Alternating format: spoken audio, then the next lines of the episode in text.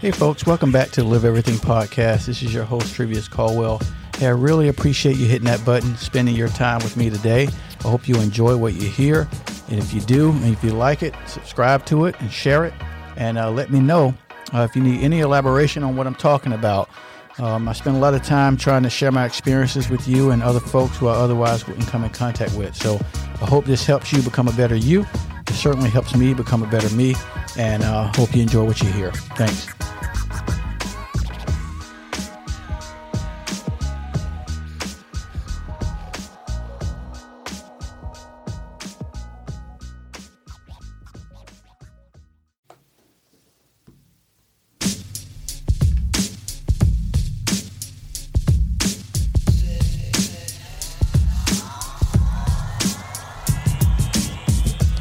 Hey, folks, welcome back to the Live Everything podcast. This is your host, Trivius Caldwell. Uh, today, this is part two of our discussion about West Point, beyond the boundaries of West Point. And so I'm, I'm delighted to have a guest uh, on the show. Uh, his name is uh, First Lieutenant Chandon Hutchinson, and he's going to talk to us a little bit about his journey, his experience at West Point, and where he is today. So uh, hope you're excited like I am, and stay tuned.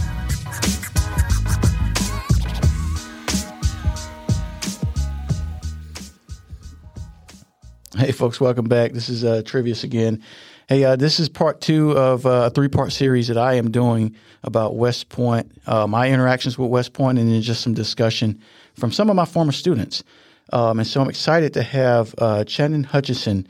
Um, I'll be calling him um, and, and, and, I'll kind of talk to him about his journey. And um, this will be a short one today. And uh, hopefully uh, we can we can add on to some of the content that we did about West Point earlier and uh, and see what happens. So let's give him a ring and uh, see if we can get him on the line.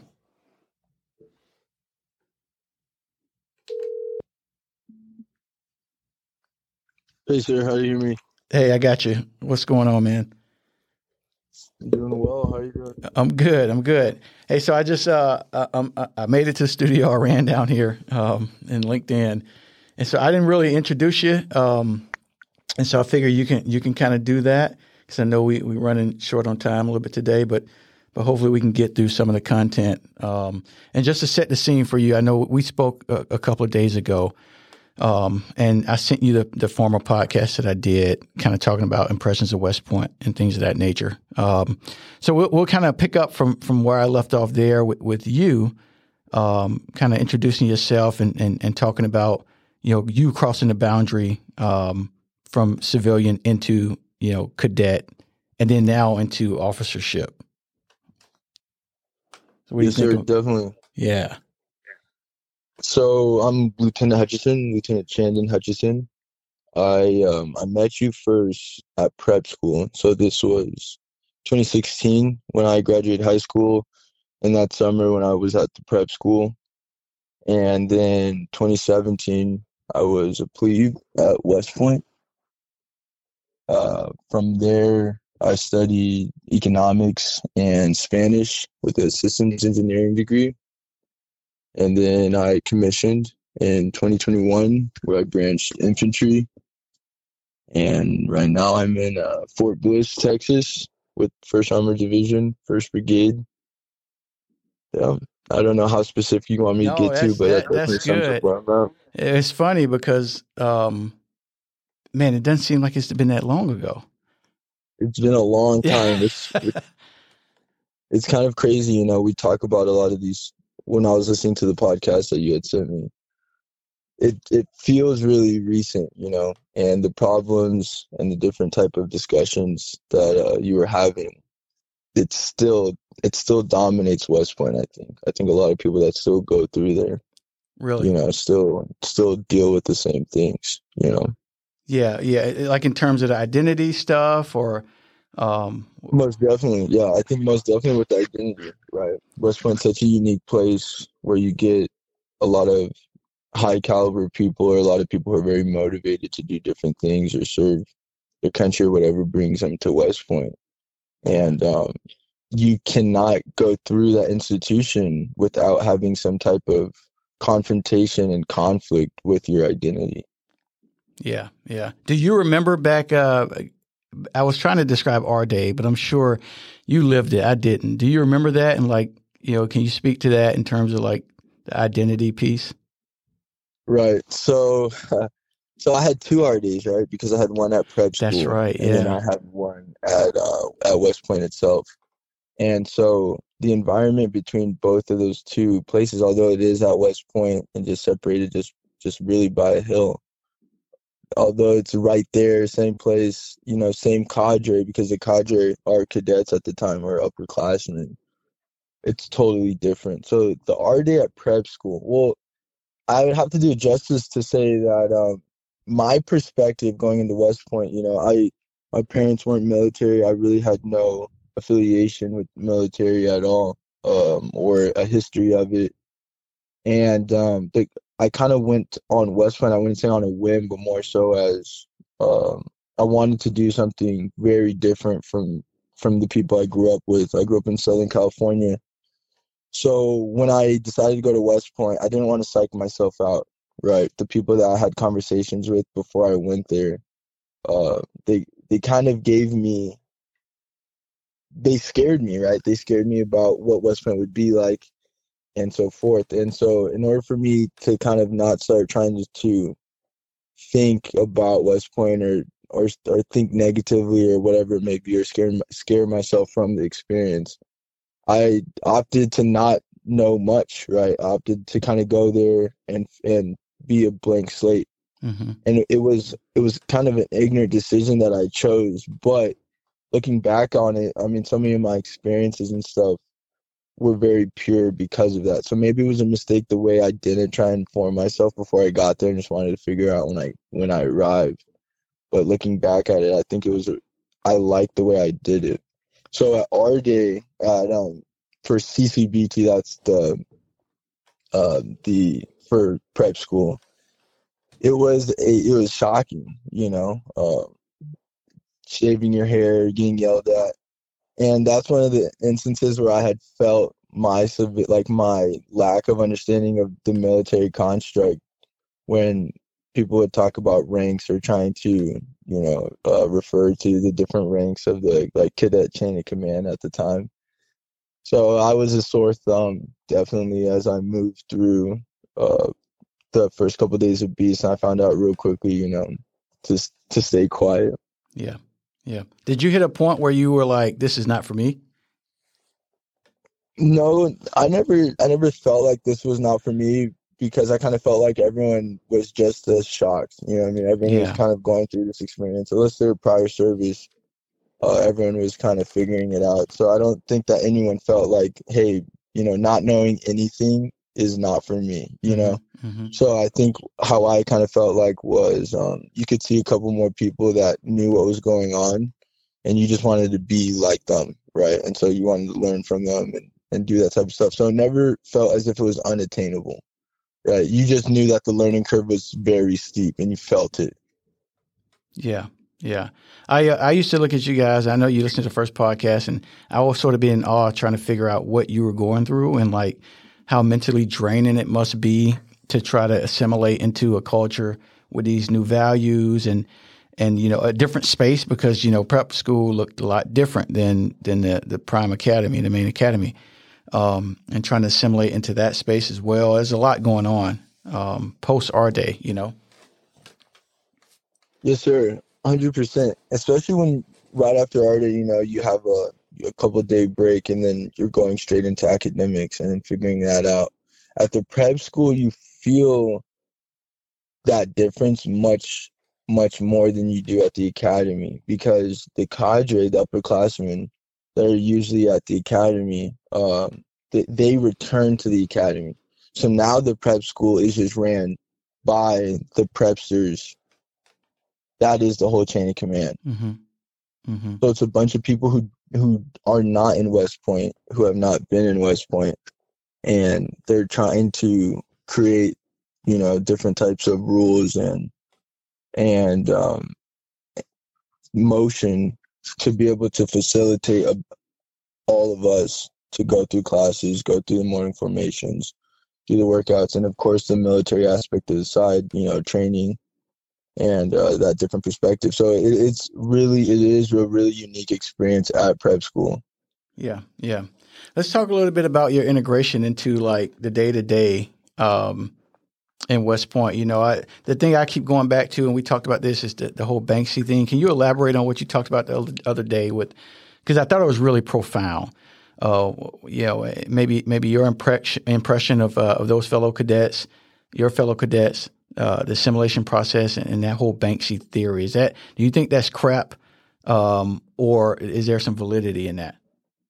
Right. Yes, sir. So when I was listening to you say that, I had a different perspective, right? Because I was a cadet. I was not, you know, FORSCOM, TRADOC. I had not been in the military, right? So I had listened to how you perceive this cadet and and because of your experience in the army, how you can see him and then and then kind of group him in or or sum him into what what this type of conduct would be perceived as in in the bigger army. Yeah, yeah. But from my perspective as a cadet, I would say that um, you know it seems as if sometimes the loudest people because you have you have, you let me back it up a little bit. You have those four years, right? Mm-hmm. From the time you're a plebe to the time you're first, you have this four years to really start figuring out, you know, your kind of your subcategory within the military I think that there are a lot of different like characteristics and personality types that um, people kind of group to or they want to kind of emulate. And so in those four years, it's it happens very quickly.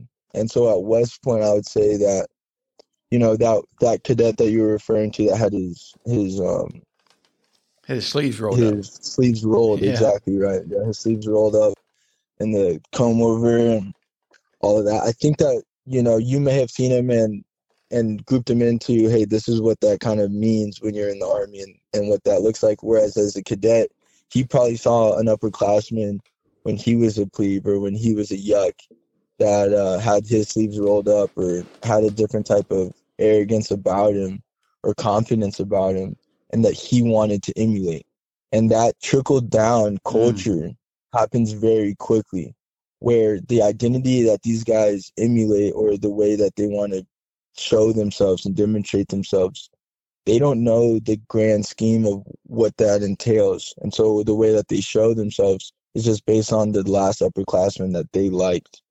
And i think that at west point especially because you have such a steep learning curve of how people want to be professional um, and to reveal themselves identities like that and and conduct like that um, becomes more prevalent because it's usually the louder in, in in short times it's usually the louder person or the person that wants to be in the front that um that can actually be in the front right? Usually it is time that that levels people's out or humbles them you know? But at west point you don't you don't really have time per se right? You're firsty for a year you're the upperclassman for a year. Yeah yeah.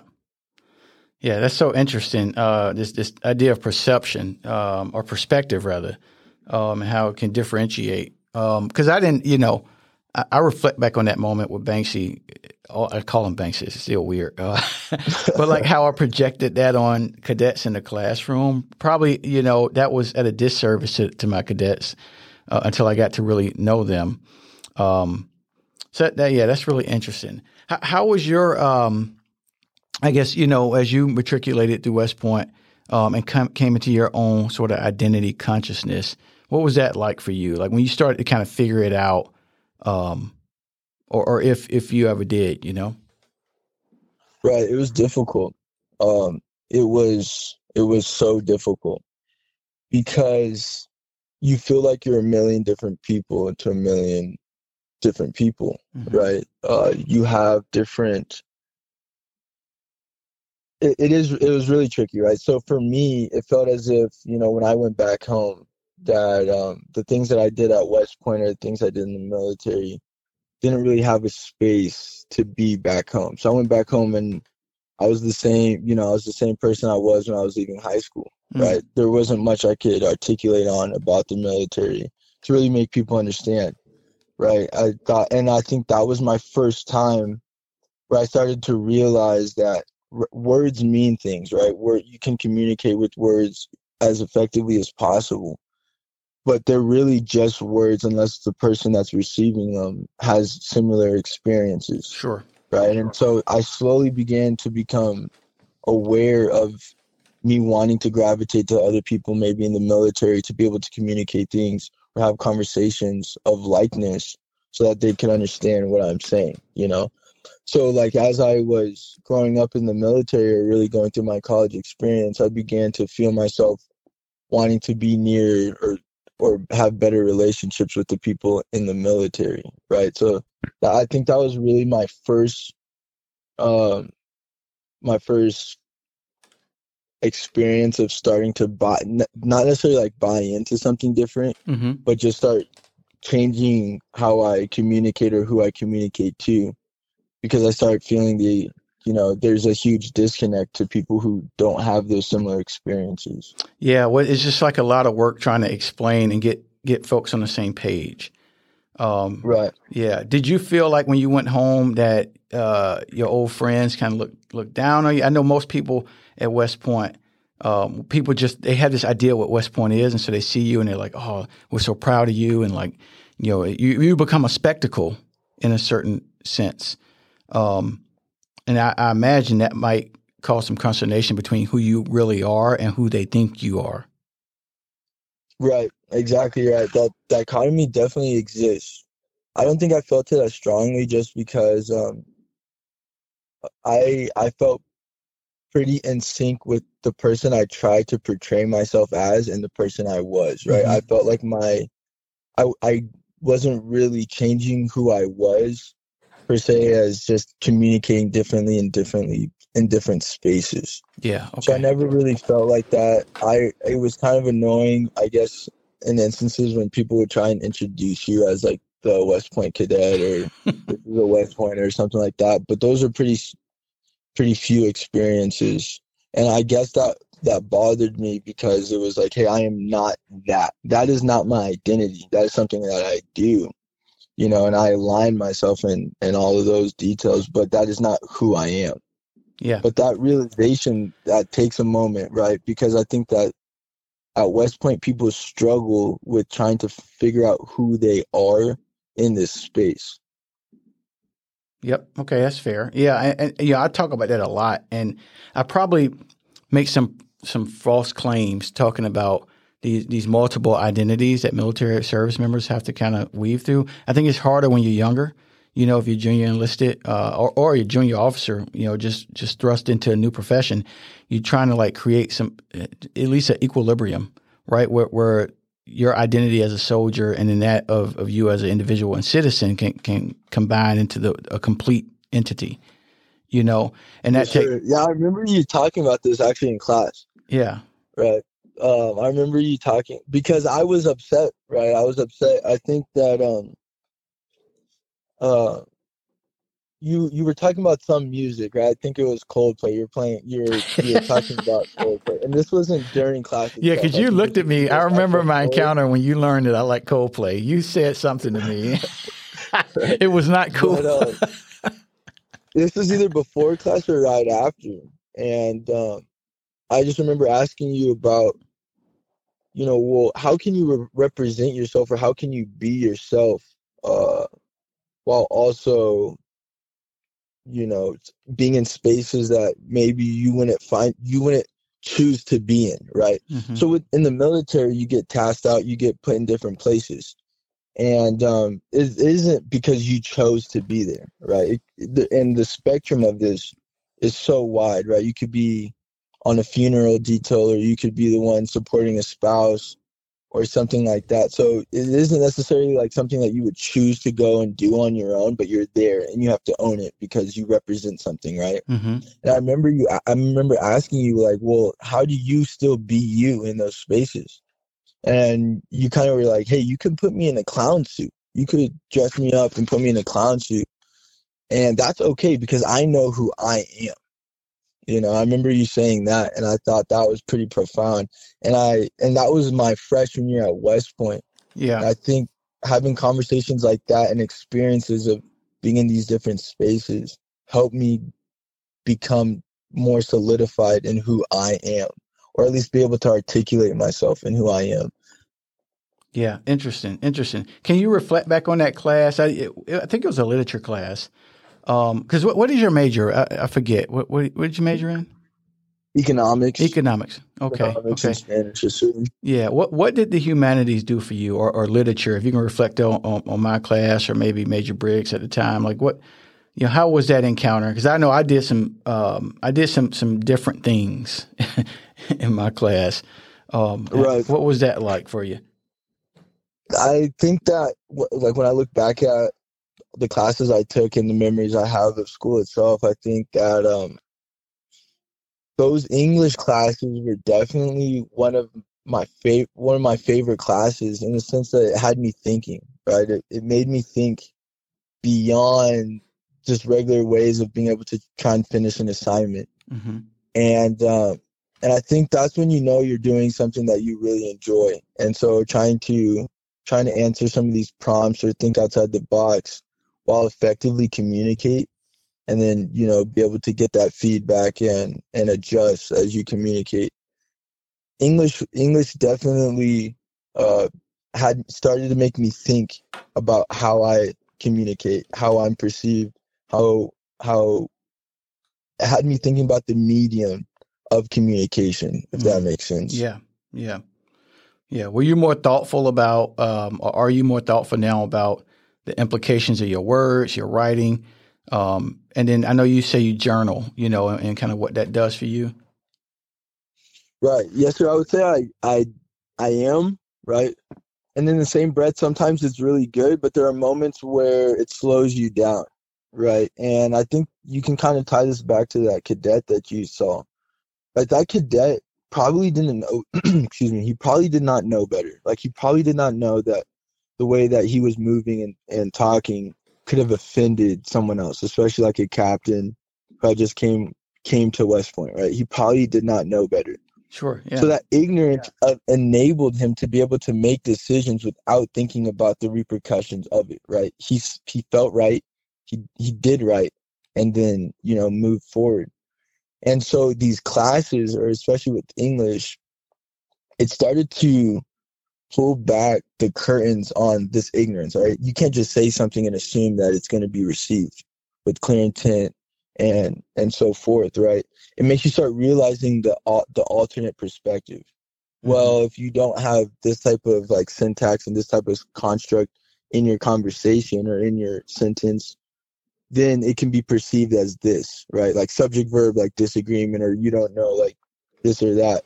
So it slows you down in thinking, but I think my problem with English, or what really would stump me when I was taking these classes, was um, it slowed me down so much so that I started.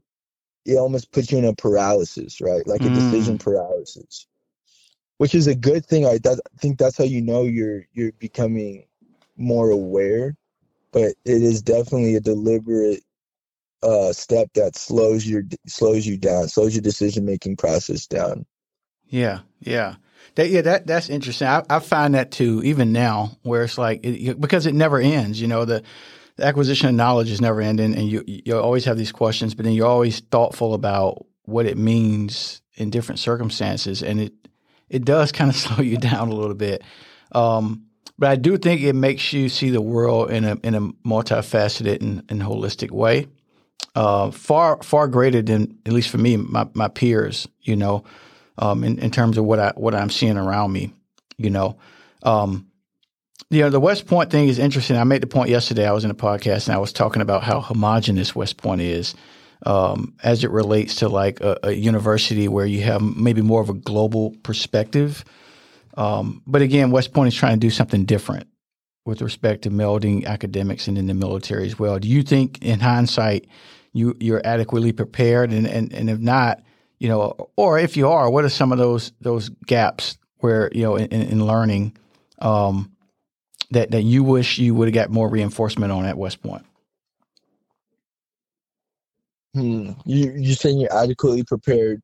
Yeah. For what? Just for life itself? Yeah, for life in general, for leadership, like in terms of what you're encountering right now with your subordinates and and trying to negotiate you know peer leadership, your your leaders um, in your company and battalion. Um, how would you say West Point sort of equipped you to handle all all of that stuff? Right. I think um,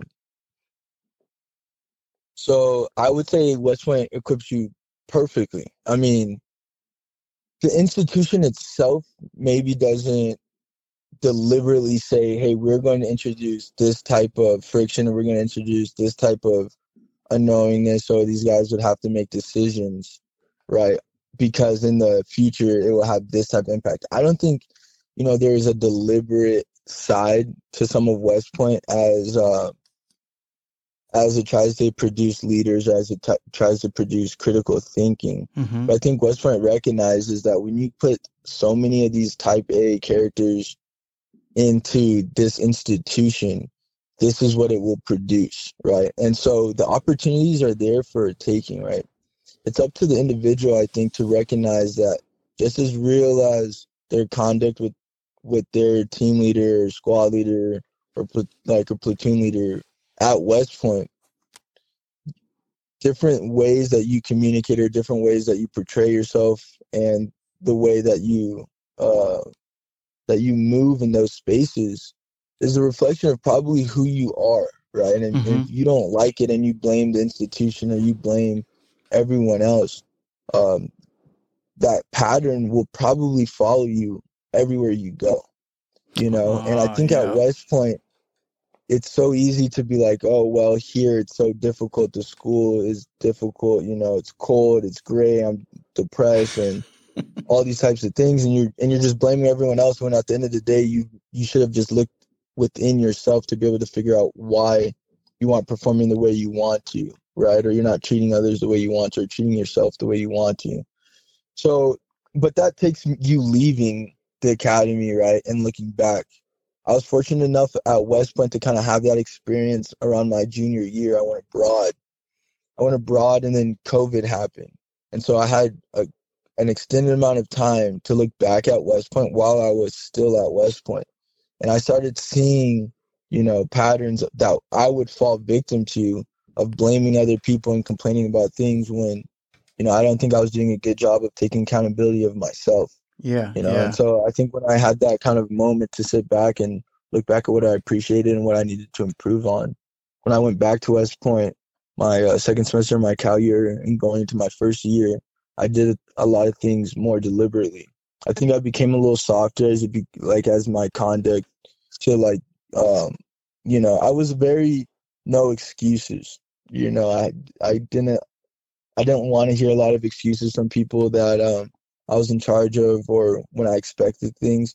I think I began to kind of be more deliberate and slow down to be able to listen to what people have to say.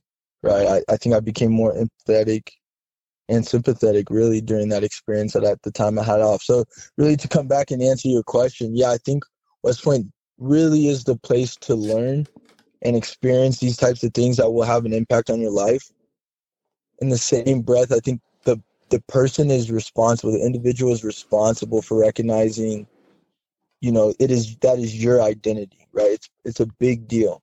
And they just have to start referencing these instances and these run-ins and whatever it may be, you know, tests and what they take and these moments of a lot of friction, realizing that how you move in those spaces, that is that is on you for the most part. Yeah, what I hear you saying is, you know, taking taking some confidence in who you are as a person and owning that as it as it sort of uh, grows. You know, as you're talking, I'm thinking about. Um, I don't know if you remember this. You called me and, and you were talking about this haircut friction that you were having. Can you reflect on that? Oh, you, you, know what I'm talking about? yeah. yeah, I mean, that was a hard that was that was a hard time for me because um, you know, I would see I would see different texture hair, right, longer than my hair, but it wasn't. It was it was my hair that was the one being told to get cut, and so I think that was like my that was like the last piece of myself where I was like, hey, I want I want I want my hair to be able to be objectively as long as this. You know, I mean, I don't understand as people reference professionality and all of that. Yeah, you're very you're very frustrated. Um, because I, I remember exactly. I was at the gas station when you called me in Hawaii, and you were talking about. Uh, I think we mentioned like if you pull the string of a of a white cadet's hair, and you just pull it up, it's going to be like six inches. You know, something like this going to be long. Um, but then you're getting you're starting getting approached, and folks are asking you to get a haircut, and and you're clearly within the regulation. Um, and I remember going back and forth about that because that hair was tied to your identity in a certain way. Right, hundred percent. Yeah, yeah, that was interesting, and, and that was a moment I, I, reflect back the conversation we had about you kind of. And in that moment, I saw you growing, not not sort of giving up of yourself to comply, um, but just understanding that I don't even want to say that you're not your hair because that's such a cliche statement, um, but like to really think about if if it, this fight is worth the fight, you know. Right, and it's not even that, right? So you know, this really doesn't do justice to how how much I had to think about this, right? And how much I had to fight. And even talking with you about, you know, what it what it means to have an identity, right? But um really at the end of the day, the conclusion of all of that was uh, in in general, what is the perception that I'm giving, right? Re- regardless of if it's perfect or if it's not perfect, what like what is that perception, right?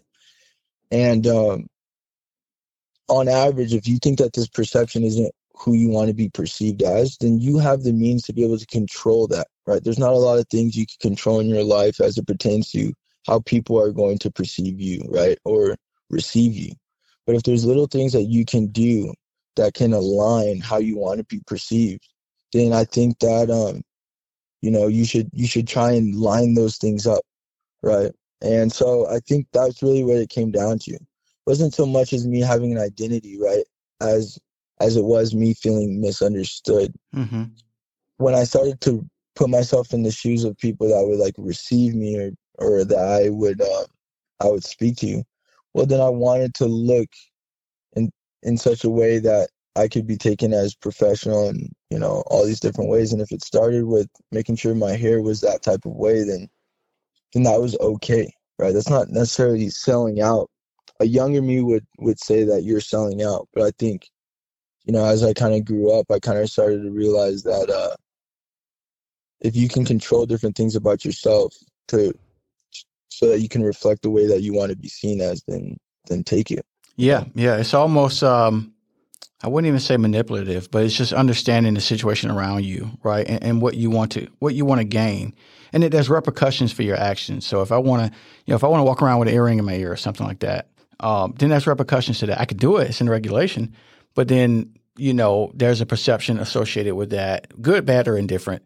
Um, same way that you know civilian clothes, for example, um, you just have to be thoughtful of, of what you're trying to receive.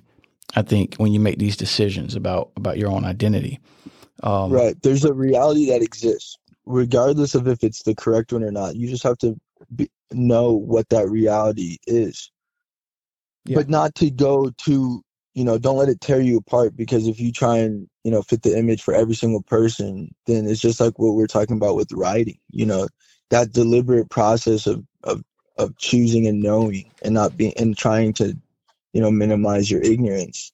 If you, if you let it eat you up too much then you end up not making any decision at all. Sure sure. Yeah that makes sense. I'm going to put you on the spot. You're a lieutenant you're uh, a, a platoon leader right now right? Yes, sir. So what what um I'm so in two years I'll be in battalion command.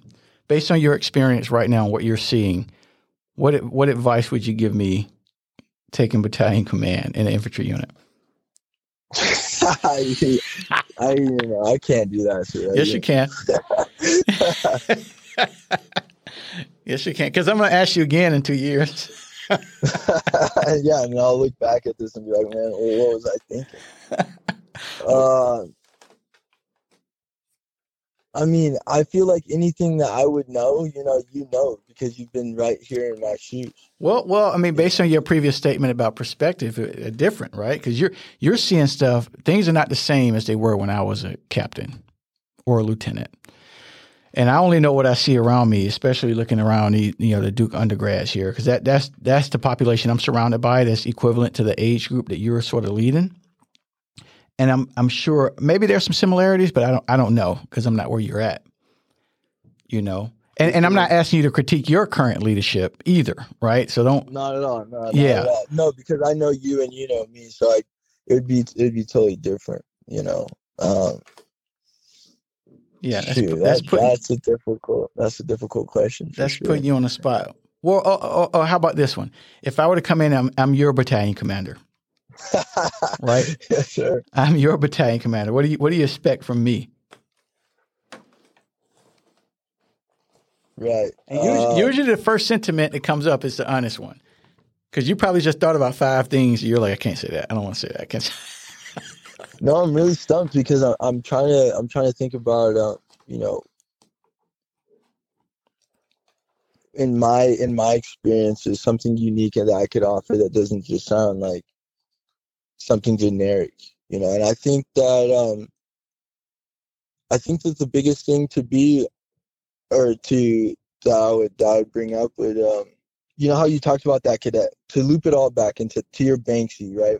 mm-hmm. I think the biggest thing to realize is that um, the level that you're bought into, right? The level of your commitment and how you show this through your experiences, like you, sir, Mm-hmm. you cannot assume that everyone else, you know, your your junior lieutenants and your junior office, or excuse me, your junior officers, all recognize what the right answer is, right? Okay. And through the time in your career, your career has had so many experiences that your conclusion in different spaces is this is the right answer, right?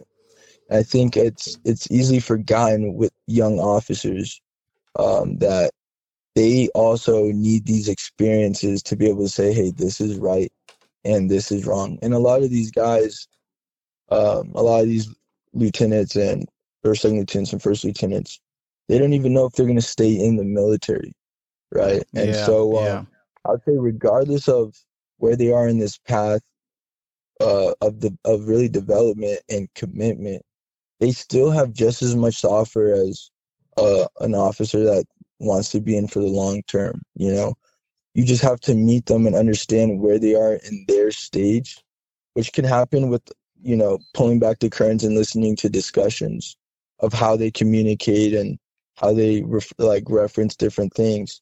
I think like if you're able to meet them on there or, hear what they have to say on that level, then you can maximize kind of the efficiency of the organization by implementing them um, kind of in accordance with that. That's a difficult thing to do. Um, it might be practically impossible. You know, I would just say, I guess my advice would really be just, you know, don't forget that not everyone um, has the same level of buy-in yet. You know, Sure. Yeah. Okay.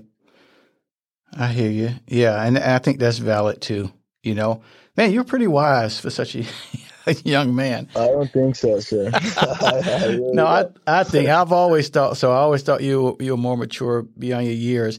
I know you got to get ready and go, but I'm going to try to drop a piece of knowledge on you in the next three minutes. It's a big idea, but I think it will benefit you, and we can come back to it later. Um, I was thinking about the way we, as a as a body, professional body in the army, try to solve problems. You know, and we have these these steps like you know troop leading procedures, and you know we look at mission variables like METTC and the MDMP. You'll learn that in a couple years. Um, military decision making process, and like all of these deliberate problem solving steps. And the more I learn, the more I think about the the fact. I think this is a fact that when we sit down and try to solve a problem or get to understand a person, as time as time evolves, that problem is changing. Right. So if I sit down and I want to solve a, a, a problem with, let's say, um, I don't know, for, for your purposes, uh, range deconfliction over time, right? You, you know, there's somebody else got a range schedule or something, and you sit down, you're trying to solve this problem, and it takes you three hours to really chart out the time analysis, the throughput, and all of that stuff. And at the end of the three hours, that problem has has changed from when you sat down to try to solve it, right? Um, and, and and in reality, I had a I had an old boss, and hopefully I can get him on this podcast.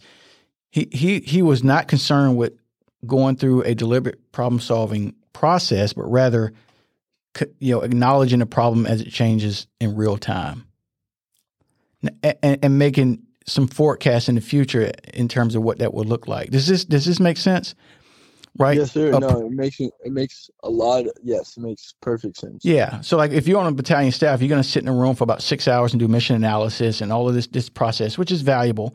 But then at the end of the the course of action development, when you're done, you you solved a problem that is two days old.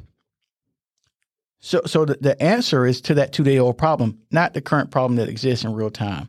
So I'm thinking through that right now in terms of how to catch up with, with the technological advances, with the, the ever evolving problem to suggest that you're really not trying to solve a problem at all. You're just trying to articulate what it is you're seeing in real time. And, and, and if everybody has shared understanding on what it is we all see, then maybe we can get close to solving the problem. You, Right, and that's the I feel like that's the biggest point of contention, right? Is if everyone has shared understanding. You know, I think that right, you were talking about like range deconfliction or something like that, you know, and when you when you bring up this problem, you bring everyone to the table and you sit down, you go to discuss something. You don't even know if, if one of those individuals at the table is has the same level of awareness as That's right. you that's right. right and so what you find out is at the end when you're when you're trying to solve this problem what you've what you've done is you finally just have made sure that everyone in that on that table or in that room has the same level of understanding right so um yeah no i i definitely hear you that's that's it's a tricky one right it's definitely is. tricky because i feel like instances like that is what slows everyone up right Yep, absolutely. day yes sir Absolutely. Well, hey, I know we're coming up on your time. I, I want to leave you, but I, I want to um, give you an opportunity to to suggest a, this again, put you on the spot. Suggest a book. What's the last good book you read, or you could recommend uh, to folks who are looking to kind of improve themselves? That's a good question. Um, I've I've been trying to read actually more fiction, uh, a lot more fiction. I've I was um I was reading a lot of more like psychological books, but I think it was just starting to um, put me in circles. Hmm. Uh, I think the last good, the the really last good book I had read, uh, I, I read. I was reading it right when I was coming back to Fort Bliss from Korea. Um, it was talking to strangers. That's what I'm. Oh, that's the top. Mitch Mitch Albom, right? Uh, I don't remember. Man, if I get that right, and I'm like wicked, something something's happening with me, right? Uh, talking to strange. I want to make sure. Oh, you know what? No, no, no, no. That's um, that's Malcolm Gladwell. Yeah, talking to strangers, Malcolm Gladwell. Yeah, I listened. I listened to that on Audible, and it's it's very very good on Audible because he tell these stories about the spies and everything. Right. Yeah. Really, what the book comes down to, I mean, take it take it as you want, but it, it brings up a lot of different real life scenarios, right? Of, of different instances, and and really paints a really good picture of um of the details behind it, right? And then in doing it, it makes you as you're reading it, you make a decision of what the right answer is, Mm. which is usually you know how the situation itself unfolds, right? And then it it breaks it down as to why that why you made your decision and why it's probably flawed you know and you know there's this thing with humans that you think that you can look someone in the eyes and you'll know if they're going to tell you the truth right or you know that they're going to that they're going to be honest with you you'll just know by looking them in the eyes because that's just you know how we are especially in the army especially in infantry right let me just look in their let me look in their eyeballs let me look face to face Yeah, right? And um, you realize that a lot of what we think about in those spaces is flawed, you know. Mm, interesting. That's definitely profound, man. And uh, hey, I really appreciate your time. Your time. Um, and you know, I mean, I, I'm building on that first podcast, and um, I know you're a busy man, so so thank you very much. This is uh, I'm gonna reflect. I'm gonna, I'm gonna hang out with you, and I'm gonna spend about ten minutes reflecting, and then I'll send you this episode pre-published. Uh, if you want to hear your voice, it is a good. I don't know if I could do that. Yeah, well, it's it's a good I could do that. it's a good way to critique your. Uh, and I'm not being critical. I use it to critique my public speaking, so I can like target sir. the, the verbalized pauses. Do I need to slow down? Things like that. So it's a, it's you cringe, but it's a good way to sort of hear how other people hear you Yes, sir. because we never spend the time doing that. So I would recommend you do that. So, all right, man. Well, I'll, I will talk to you later. I really appreciate it again, man. Uh, really, really rich conversation. Yes, sir. Thank you again for having me. I really do appreciate it. No problem. You take care. I'll talk to you soon. All right. Talk to you soon, sir. All right. All right, folks. That's uh, that was Chandon Hutchinson, a former student of mine. Um, man, he he um, he's very thoughtful, and I don't even know that I I was looking for a particular conversation or, or way that that was going to go, but it's really interesting to hear him reflect about West Point and and the power of uh, understanding your own perspective. That's what I took a lot from that, um, and, and, even as I reflect on how I see the world, not to be so. Um, I guess not to not to trust uh, my original perspective of something, just to understand where that's coming from. You know, uh, so I don't project on the people, so I don't stereotype or generalize people, um, which is the case. You know, with the whole Banksy situation. Uh, if if you've been listening to the podcast, you know the context of that. So, um, so yeah, so you know, this was the second interview uh, with with Chandon, and I did the first uh, with another cadet um, that I'm going to publish, and then I have one more that I'm going to do with a, a cadet who uh, recently got out of the army and is now pursuing a law career. Uh, he's in law school right now at Cornell University, so I'm excited about that conversation as well. And then I will be done with the whole West Point thing, and then we can we can kind of move on to, to something else. So uh, so hopefully you, you know you, you stick with us. Um, as we continue this this podcast again. Uh, every time I do it, it's, it's just been very beneficial for me, um, and I will continue uh, to do it in that in that vein. So, thanks a lot again uh, for for joining in. I really appreciate it, and uh, hopefully we will see you soon. So uh, later.